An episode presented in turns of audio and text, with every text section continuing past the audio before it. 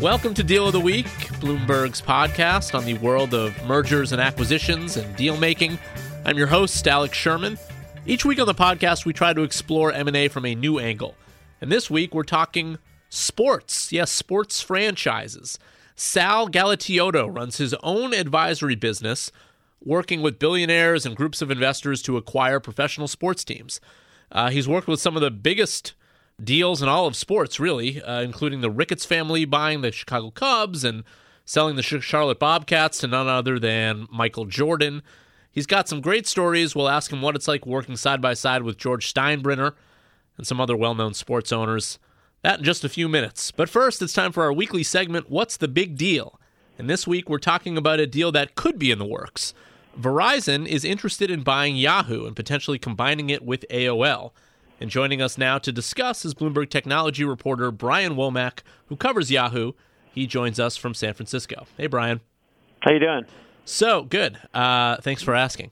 So Yahoo, a fallen giant in the technology world, uh, and now they're exploring selling themselves. So look for for for listeners that aren't all that familiar with what's going on with Yahoo. What exactly has happened with this company over the past few years under CEO Marissa Mayer?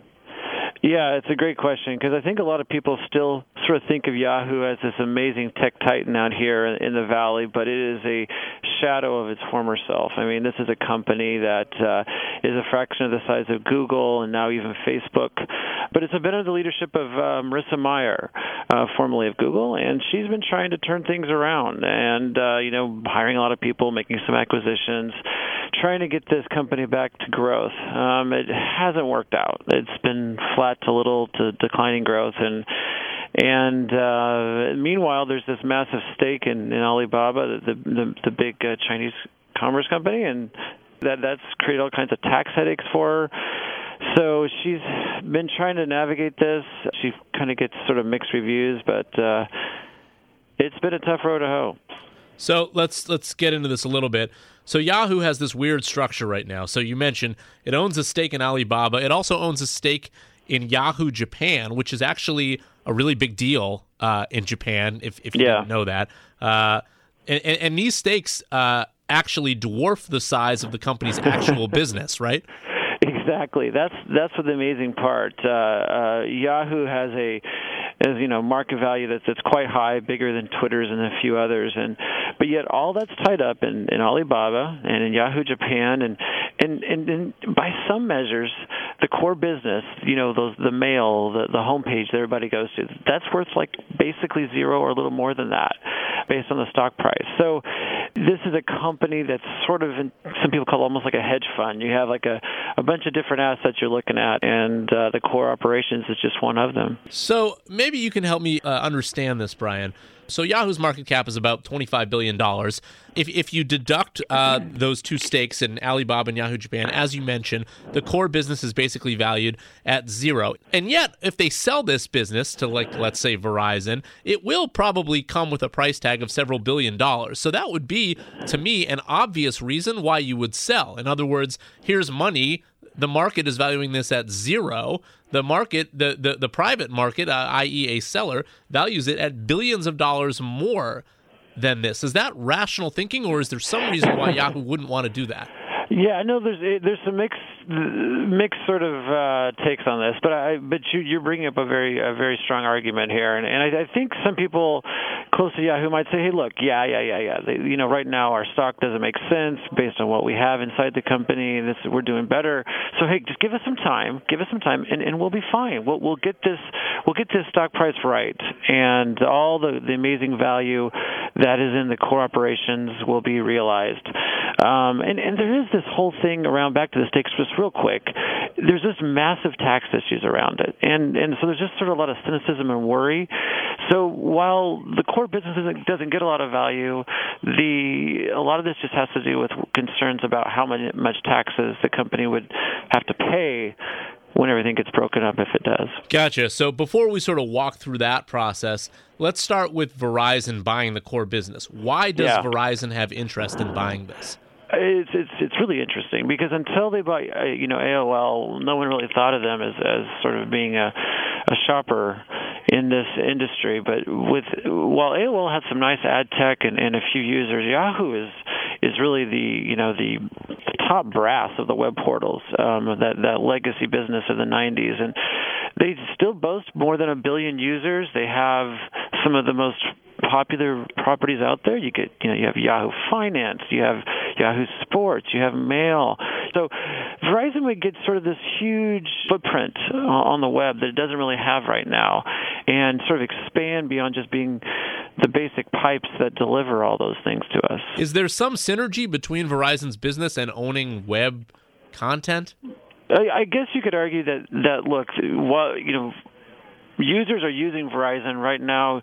You know, you look at uh, you know at your phone. Half many of the phones that are people using, or even at, uh, in their homes, they're having they're using Verizon to get all this content. So why not just have some of that content? Why not just have some of those tools that users are using? So there isn't it isn't like crazy to think that this is a, you know a next logical step for a company like Verizon. All right, so let's say Yahoo does this and they do sell to Verizon. And by the way, we've also reported that there are some private equity firms like Bain and TPG uh, that are also potentially interested in buying Yahoo. So yeah. if, if a, if, a, deal does get done, it's possible it could go to one of those two buyers. But let's say a deal gets done. So then Yahoo is left with these stakes in Yahoo Japan and Alibaba. Then what happens? and that's yeah. I was just talking to somebody about this. You know, it, there's a lot of different scenarios.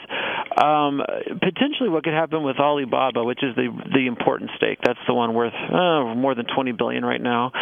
Um, it could it would remain part of technically the Yahoo Inc., which becomes sort of a shell company, and then maybe the hope would be that later on Alibaba itself would come in and buy some of those shares, and not much of a tax hit there. Uh, Yahoo Japan might or might not stay as part of that. It might come with the core operator, get separated somehow. There's a lot of different scenarios. Uh, you know, investment bankers around the world probably have you know 500 different spreadsheets on all the different options, but all of it's going toward how do we keep the tax rates low? How do we make investors you know get every last penny that they can out of these uh, holdings? What's fascinating to me about this is that. Uh, because the market seemingly only values these stakes and is valuing the business at zero at this stage, it's very possible that a year or two from now, Yahoo, what everyone that grew up in the 90s certainly knew Yahoo, as you mentioned, one of mm-hmm. the most formidable web players out there, could be a holding company, a $25 billion plus holding company for two Asian company stakes. I mean, it's just, it, it, it, sort of boggles my mind that that's what Yahoo could be. It, it, it is amazing, you know, and and this happens in every industry, but Yahoo is sort of a, a really a great example of that. Is is if you don't change with the times, if you don't invest at the right points, you're going to end up as just a no pun intended shell of a company. You know, the, the you know you look at. Uh, you know, IBM is a shadow of its former self in some ways, and many other tech companies. And Yahoo got beat by Google, and then it got beat by Facebook and many others, and it just hasn't ever been able to recover from some of those body blows that it took after it was reigning in the 90s. Well, we'll have to see how this one plays out, but uh, keep following Bloomberg's uh, very good coverage of what's going on with this. And, and the most recent development, which you can see on Bloomberg.com, that Brian reported was that AOL CEO Tim Armstrong, which is now a part of Verizon, is sort of leading the charge on this to potentially take in Yahoo, and it's possible that Tim Armstrong would run a combined AOL Yahoo. So we'll we'll we'll monitor this as we go. Brian Womack, Bloomberg technology reporter who covers Yahoo for us. Thanks for joining us, Brian. Thank you.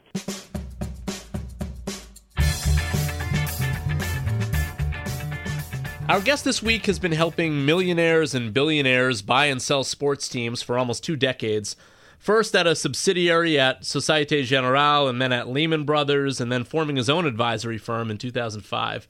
Bloomberg Businessweek called him the king of sports M&A. Sal Galatioto joins us in studio. Hi, Sal. Hi, how are you? Good, good. Thank you for doing this. Oh, my pleasure. So, look, uh, I think the the sort of behind the scenes of how sports teams are bought and sold is not all that known to to most people. So, maybe just to start, sort of explain to us what exactly is your job and how did you get started doing this? Well, I got started doing it purely by accident. I uh, took over the East Coast region at Societe Generale.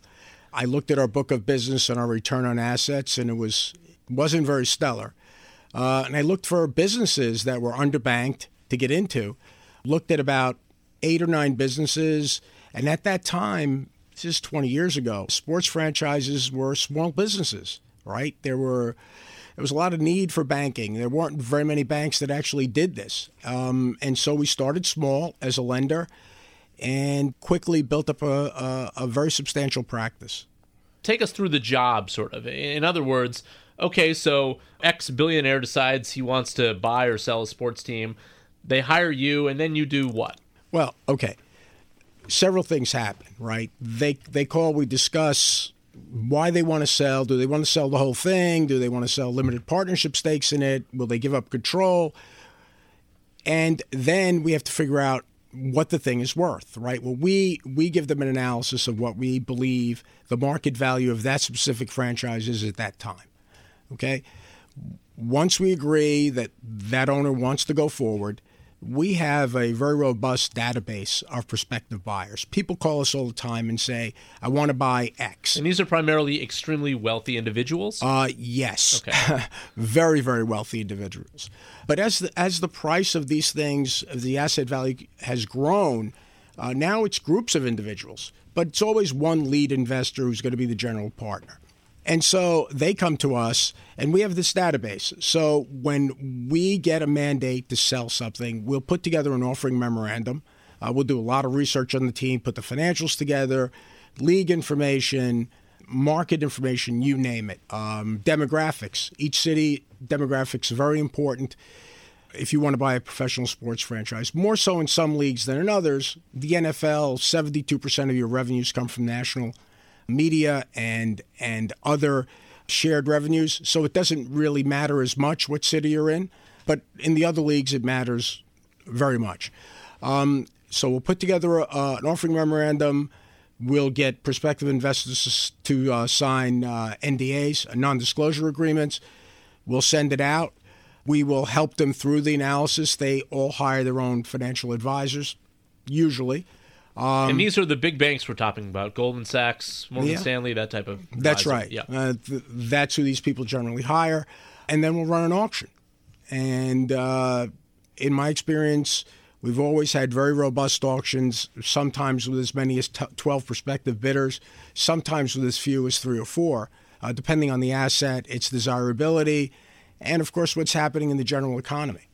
So the the deal I think that sort of put you on the map was back in 1999 when you worked with Daniel Snyder to buy the Redskins. Is that fair? That's right. Yeah. yeah. we were we were mostly a lender before that, but then we worked with Dan. We came up with a a very interesting financial structure, financing structure uh, that allowed Dan to borrow more than most of his competitors. It was the first sports deal that was ever rated by the rating agencies uh, and it was rated investment grade. Uh, we underwrote it, we syndicated it, and at that time, that transaction was $800 million, which I believe was the highest price ever paid for a professional sports franchise. And, you know, a lot of people criticized the deal. They said he overpaid. Well, obviously he didn't. The team's enormously profitable, and I shudder to think what the Redskins would go for if they were on the market today. Were you at Lehman Brothers at this point? no, we did that deal at, so- at, at. We did that deal at SocGen. We grew the business at SocGen, and then we left in 2001 and joined Lehman Brothers. And so that deal was 99, and that was I, that was the largest sale price for an NFL team at the time yes. of all time at at 800 million dollars. What I'm curious I mean, Daniel Snyder is known certainly by sports fans as someone who can be meddlesome a little bit with the Redskins. He's been very anti changing the name on the Redskins, which mm-hmm. has sort of drawn some heat. What was your experience working with him like? I uh, I thought Dan was brilliant. Uh, Dan is really smart. He's dynamic. He was very focused. This is the one team he wanted to buy. He had been a fan of the Redskins since he was a little kid. Um, there was a lot of uh, a lot of tension in the bidding process obviously. But he hung, because of what reason? Well, because there was a lot of competition. A lot of people wanted the Redskins. NFL teams rarely come on the market, and when they do, um, you know, look, it's hard not to be successful if you own an NFL team. I mean, I guess you can lose money, but you really have to try at it. So then, moving forward, I mean, you've you've done a whole bunch of different deals. One I know is you worked with the Ricketts family to buy the Cubs. That was just a few years ago now, I suppose. Yeah. Um, they have that family has completely turned around the franchise since its ownership. Of course, they brought in Theo Epstein to run the team, and now the Cubs look like they are a legitimate World Series contender again. And of course, the Cubs have so much you know baggage i want to say because of their history of not winning what was that sales process like? Uh, that was one of the toughest deals I ever did. The Ricketts came to us. Uh, we were on the buy side, and a couple of other buyer groups approached us as well. Uh, and you know, you have to make an evaluation. Who do you want to represent? And I knew from the first meeting, they were the ones I wanted to represent. Why? They, they loved the Cubs. That was the only team they wanted to buy. They were committed to buying it, which gives you a huge advantage to people who say, well, I'm looking at it, but I might buy something else. They had the financial resources to do it. I thought they were really smart. Um, I think they had a vision for what they want to do with the team. I thought they were eminently approvable. And so we worked with them. And you have to remember the time period when this happened first the banking system was seemed like was on the verge of collapse. Right. Right. Uh, so this Bear was 2009. Yeah. Yeah. So you had Bear Stearns and then Lehman Brothers, and then in the middle of the transaction when we negotiated, the Tribune companies filed for bankruptcy. They owned the Cubs. Right. So then we had to figure out a financing structure, get banks to come in, and banks were very reluctant. We actually closed out the deal by putting 50 million of our own capital into the deal. So GSP stepped up. We, my firm stepped up with $50 million to close out the bank deal. We successfully syndicated it. We had to take the Cubs through a prepackaged bankruptcy to distance it from all the potential liabilities the Tribune Company had. I mean, it was a very complicated transaction. It took almost two years to complete. But um, I think we got the right people owning the team. And as you said, they've done a magnificent job turning around the franchise. What was your relationship like with an, another very well known baseball owner, George Steinbrenner. I love George. Uh, I uh, we did a bunch of different transactions for for the Yankees. We are major lenders to Yankee Global Enterprises right now and to Legends Hospitality, which is a joint venture they have with the Cowboys. Oh my God, we helped them buy the Devils, sell the Devils, buy the Nets, sell the Nets, form the Yes Network. Uh, we provided uh, the seed money, the debt side uh, for the Yes Network formation. George was a brilliant businessman. He he saw the value of the Yankee brand, and remember when he bought that team in 1973, it was really downtrodden. Um, you know, it was in a in a, an old building in a neighborhood people didn't want to go to. Supposedly, the team had played very well. They were not even not only not the number one baseball team, they weren't even the number one baseball team in New York. The Mets had been much more successful in '69 and '73. And George saw the value of the brand. He saw the value of the New York market. He understood. He was one of the first to understand free agency and how you could use free agency to rebuild a, a brand. And he did a magnificent job. And, and look, he paid ten million dollars for the Yankees, and I don't even know what they're worth today many billions of dollars. Many billions of dollars, and you would have bidders lined up from here to the Empire State Building with open checkbooks wanting to buy it. So, look, I think a lot of people maybe know George Steinbrenner because of Larry David's impersonation on him on Seinfeld. There's got to be one good George Steinbrenner story that maybe speaks to his actual personality. There, George was tough, but George was fair. I mean, George demanded a high level of performance. He always did. And so you knew where you stood with George. That's why I love George. George would tell you what he thought. During the net sale, I remember, uh, you know, we purchased the nets, we sold it for a, a large profit for George. They also took the content so they could form the Yes Network because the, the Nets gave them winter content and the Yankees gave them summer content. And George was on me all the time during the sale process. He wanted to make sure that we were out there working, you know, pounding the pavement, making sure we we pushed the price as far as we could, and we did. We got a tremendous price for the team. The team had never made money in its history. I'm not sure the Nets have made money till today. And when you say he was pushing you, I mean, is he sort of lunatic screaming at you, or no, is it no? All right, no, just you knew that he was watching what you were doing, and look, he's got great people too that work for him. People like Randy Levine and and others uh, Lonn Trost, they were really smart people and motivated and focused. And and I'm also biased because I'm a lifelong Yankee fan. So to me, it was a dream. I mean, to work with George and Hal Steinbrenner now, oh my God. I mean, I'm a kid that grew up in, you know, the Bushwick sec- section of Brooklyn. So w- one more I want to talk to you about because it's on the opposite coast, but you were involved with the Golden State Warriors sale, yes. potentially like the Cubs, another franchise that had a shockingly quick transition from downtrodden to top of the sports world in just a few years. And you'd have i have to imagine some of that has to do with the ownership group. No doubt. Uh, that was an incredible transaction. We were on the sell side. We represented chris cohan sold the team. And chris is a wonderful guy but the, the team had made the playoffs once in the 17 years he owned the team and so chris finally decided to put it on the market after about talking to me for about two years we held an auction uh, it was a frothy auction. We had 12 bidders that team. We got the highest price ever for an NBA team at that time, $450 million, uh, which was a great price. But the finalist two bidders were Joe Lacob and and his group. Who won? And uh, who won? Yep. Right. And I, I got dumped on from great heights uh, for selling it to him. Who was the other group? It was Larry Ellison. Larry Ellison. And right. everybody thought that Ellison would come in, he'd spend all this money. And there were two things. One, he wasn't the high bidder, and you sell it to the high bidder. But two, Peter Guber and and Joe Lacob, they had a vision for this team. And I really felt that they were going to be great owners. And I went on the air in the San Francisco Bay Area and told everybody that they were going to turn this franchise around. They had a vision. They were people who were focused and they really understood what needed to be done. And I got poo pooed, and oh my God. I remember when the Golden State Warriors booed the, him the, on the floor during Chris Mullin's. Uh, right. Yeah. People wanted Ellison to win, but they didn't understand that Joe had a plan. Joe got it. And you know what? I'm still waiting for somebody from the San Francisco Bay Area to get back to me and say, you know what, Sal, you were right. These guys are the right owners. Because no offense, but who's better owners than these these guys? I mean, give me a break. They've turned the team from a, a laughing stock into a powerhouse. It's pretty amazing because what's happening in San Francisco, of course, is that the 49ers ownership has sort of gone the other way now, where where where people in San Francisco sort of feel like that ownership group has ruined the team because of what happened with Jim Harbaugh and so forth. Well, I mean, look, I don't want to comment on, on what they're doing in terms of uh, of how they run the, the 49ers, but you could tell how good ownership makes a big difference, right? I mean, look at what George Steinbrenner did with the Yankees.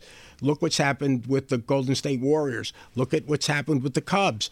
I mean, good ownership. Look, first class people hire first class people, and that really ripples through the organization. And that focus to win. Look, I can walk into a building and I can tell you within the first 20 minutes of sitting down with an owner whether or not that's a winning franchise for the long term or not. And what is it that you're looking for? What are the qualities? Uh, if somebody's really focused on the team, if somebody cares about the fans, if somebody really wants to win. And look, the difference between winning and losing in almost everything is 5%, right? It's that incremental 5%. If you're willing to do 5% more than your competitors, you have a better chance to win. And you could just read it in people. You can walk into an organization, you can say, okay, today they're not doing great, but I can see they have potential to do so much better because they demand so much of their people. And when they do, they generally get results. So let's talk about investing in a sports team from a financial perspective. So obviously, the beginning of, of 2016, we've seen a lot of volatility in the equity markets. Stocks are down significantly. Mm-hmm. And yet, I look at these sports franchises. I mean, we saw it with Donald Sterling having to sell the Clippers, and he sort of stumbled into this $2 billion deal where he's selling the Clippers, not exactly a marquee NBA franchise. So you figure, what are the marquee franchises worth if he's getting that type of price tag? Uh, what makes these sports teams such amazingly, seemingly really good assets to own? Well, look, first of all, they're not correlated to the market, right? So if you have volatile markets, this is a great place to be. Two, media content value. Media content value has been going up and up and up. And as technology continues to improve and people can record their favorite television shows and watch them anytime they want and edit out every commercial, guess what? There's very little content that people are watching live. And that live content has a tremendous value to advertisers, right? Look at the ratings for something like the Super Bowl. Look at what they get for a 30 second spot, right? So they're non correlated assets. They're really media properties more than anything else. They, they reach the type of viewers that advertisers want. And you get more and more investment from not just domestically but internationally. At this point, I'm I'm getting a lot of people from East Asia who are calling me potentially to you know invest in these in these franchises. Um, I can't talk about what deal, but I'm currently representing an East Asian group that's looking to buy a European soccer team, a major European soccer team. Um, and so I think globally, people are beginning to get it that sports assets have real value, aren't correlated to the market, and are really resistant. Nothing is totally resistant to recession, but are more resistant to recession than other asset classes. And because of that, it seems like if you look at the current large professional sports teams market, it's pretty dry, meaning that owners don't really want to sell their teams. And it, and, and it got me you know, to sort of thinking, and it's something that I've talked about with my colleague Scott Soshnick before, uh, who's one of the sports reporters here at Bloomberg, who I know you know, Sal. Yes. Uh, the the main reasons for selling a sports team are bankruptcy, death, and divorce. It seems, and that's very different than selling a public or private company outside of the sports arena. How does that affect your job? It makes it more difficult. Look, if no one's selling, what do I do? Right? Well, we do a ton of valuation work. We must have done six or seven valuations for teams in the last year. We do dispute resolution when there's disputes between limited partners and general partners over what the value of their assets are. We sell limited partnership stakes in teams. We just raised around $250 million for the Cubs in LP sales, and they're going to use that money to renovate Wrigley Field and buy out the rooftops and do some other development around the building. Uh, we lend money to people who either want to refinance or, or build a building or do some other stuff. Uh, we we hustle, but yes, you're absolutely right. The problem is if you own one of these things and you're making money, why would you want to sell it? You're going to get hit with a big capital gain, and then where do you reinvest the money? So unless you have to sell it, you don't. So look, I'm thinking off the top of my head now about recent sports franchises that have come for sale and the and the buyers of those. So Steve Ballmer bought the Clippers, and uh, you know, a few years back from that, uh, Mark Cuban bought the mm-hmm. Mavericks, and uh, you know, then then on the other hand, you sort of have Magic Johnson was part of the ownership group that bought the Dodgers, and then you've got the Ricketts family that buys the Cubs, and the ownership group of John Henry and Tom Werner and Larry Lucchino that bought the Red Sox. My question here is, honestly, when someone is buying a franchise, is it more vanity or is it more that they want to make an investment? that's going to pay off in the long run? Or is it some third characteristic? When I started in the business, it was more vanity than anything else. But the asset values are very low, right? Now, if you're talking about spending a billion dollars or two billion dollars to buy something, you do a lot more research. You try to figure out, am I going to make money at doing this? Do I get a reasonable return? Now, what people consider a reasonable return today is much lower than it was 10 years ago, right? Because if you're going to get a 2% return on your fixed income portfolio and you get a 2 or 3% return on a cash on cash on a professional sports franchise, you can own it, get a 2 or 3% return, have a ton of fun, and on exit, if asset values continue to grow, you can make a ton of money. So there are a number of things that go into it. I think less emotion now and more business perspective than there was before, only because the asset values are so much higher and the check you're writing is so much bigger. And look, I just threw out some big personalities there. I'd have to imagine you've dealt with some characters who, you know, aren't the most pleasing individuals to work with. Is that fair? You know what? I have a tendency to get along with everybody. I, I really do. And and sometimes I real, read very negative things about people in the press, and then I deal with them, and they're great to me. I mean, I I love Mark Cuban. I, I get along with Mark famously. I find these people, when you talk to them about their business, the sports business, they are great. They want to talk about it, they're excited about it. I guess if you want to talk to them about whatever their base business is, maybe not so much. Is there anything, I mean, you know, we, we, we've started to seemingly see a few cracks in the sports ecosystem. ESPN is starting to lose some subscribers. More and more people seem to be canceling their cable subscriptions. Is there anything on the near term that you think could alter the trajectory of sports franchises, or are these things pretty much slam dunk safe bets for the next 10, 15 years? Boy, you know, we're talking about technology now, right? And who knows? I mean, computing power doubles every 18 months. And, but this is the content, right? So you don't really care how it's distributed, whether it's on cable or over the top or over the internet. You don't care, right? You control the content. Um, Could something happen? Yeah, things always happen, right? Uh, viewership could change. Uh, younger people coming up could be less interested in sports and more interested in other things. But generally, I see this as a, a, stable and growing business. I also see that in other parts of the world, the developing world, and other places, sports content is very important. People love it. And as long as they do, I think it's going to be pretty clear sailing. Sal Galatioto, the king of sports M&A, thank you for joining us. Very interesting conversation. You're Very welcome. So that's it for this episode of Deal of the Week. Hope you enjoyed it. You can expect more Bloomberg reporters and M&A professionals who are doing deals real time. And until then, you can find us on the Bloomberg terminal and Bloomberg.com, as well as on iTunes, Google Play, or any app you use to listen to podcasts. And also remember to take a minute to rate and review the show while you're there. And follow me on Twitter at Sherman4949. See you next week.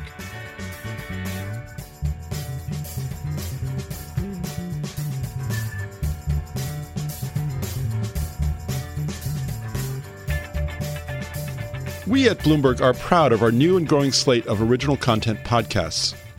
They include Benchmark, a jargon free dive into the stories that drive the global economy. It's hosted by Tori Stillwell, Aki Ito, and Dan Moss. Odd Lots, hosted by Joe Weisenthal and Tracy Alloway, takes you on a not so random walk through hot topics in markets, finance, and economics. And each week, Bloomberg M&A reporter Alex Sherman discusses market-moving news about mergers in Deal of the Week. From Washington and points in between, meantime, we showcase the intersection of politics and pop culture with Culture Caucus, hosted by John Heilemann and Will Leitch from Bloomberg Politics. And then there's Masters in Politics, hosted by veteran TV producers Tammy Haddad and Betsy Fischer Martin. This bi weekly podcast features extended conversations with candidates, campaign strategists, and journalists. You can find all these podcasts on the Bloomberg Terminal, Bloomberg.com, iTunes, SoundCloud, and any one of your very favorite podcast platforms.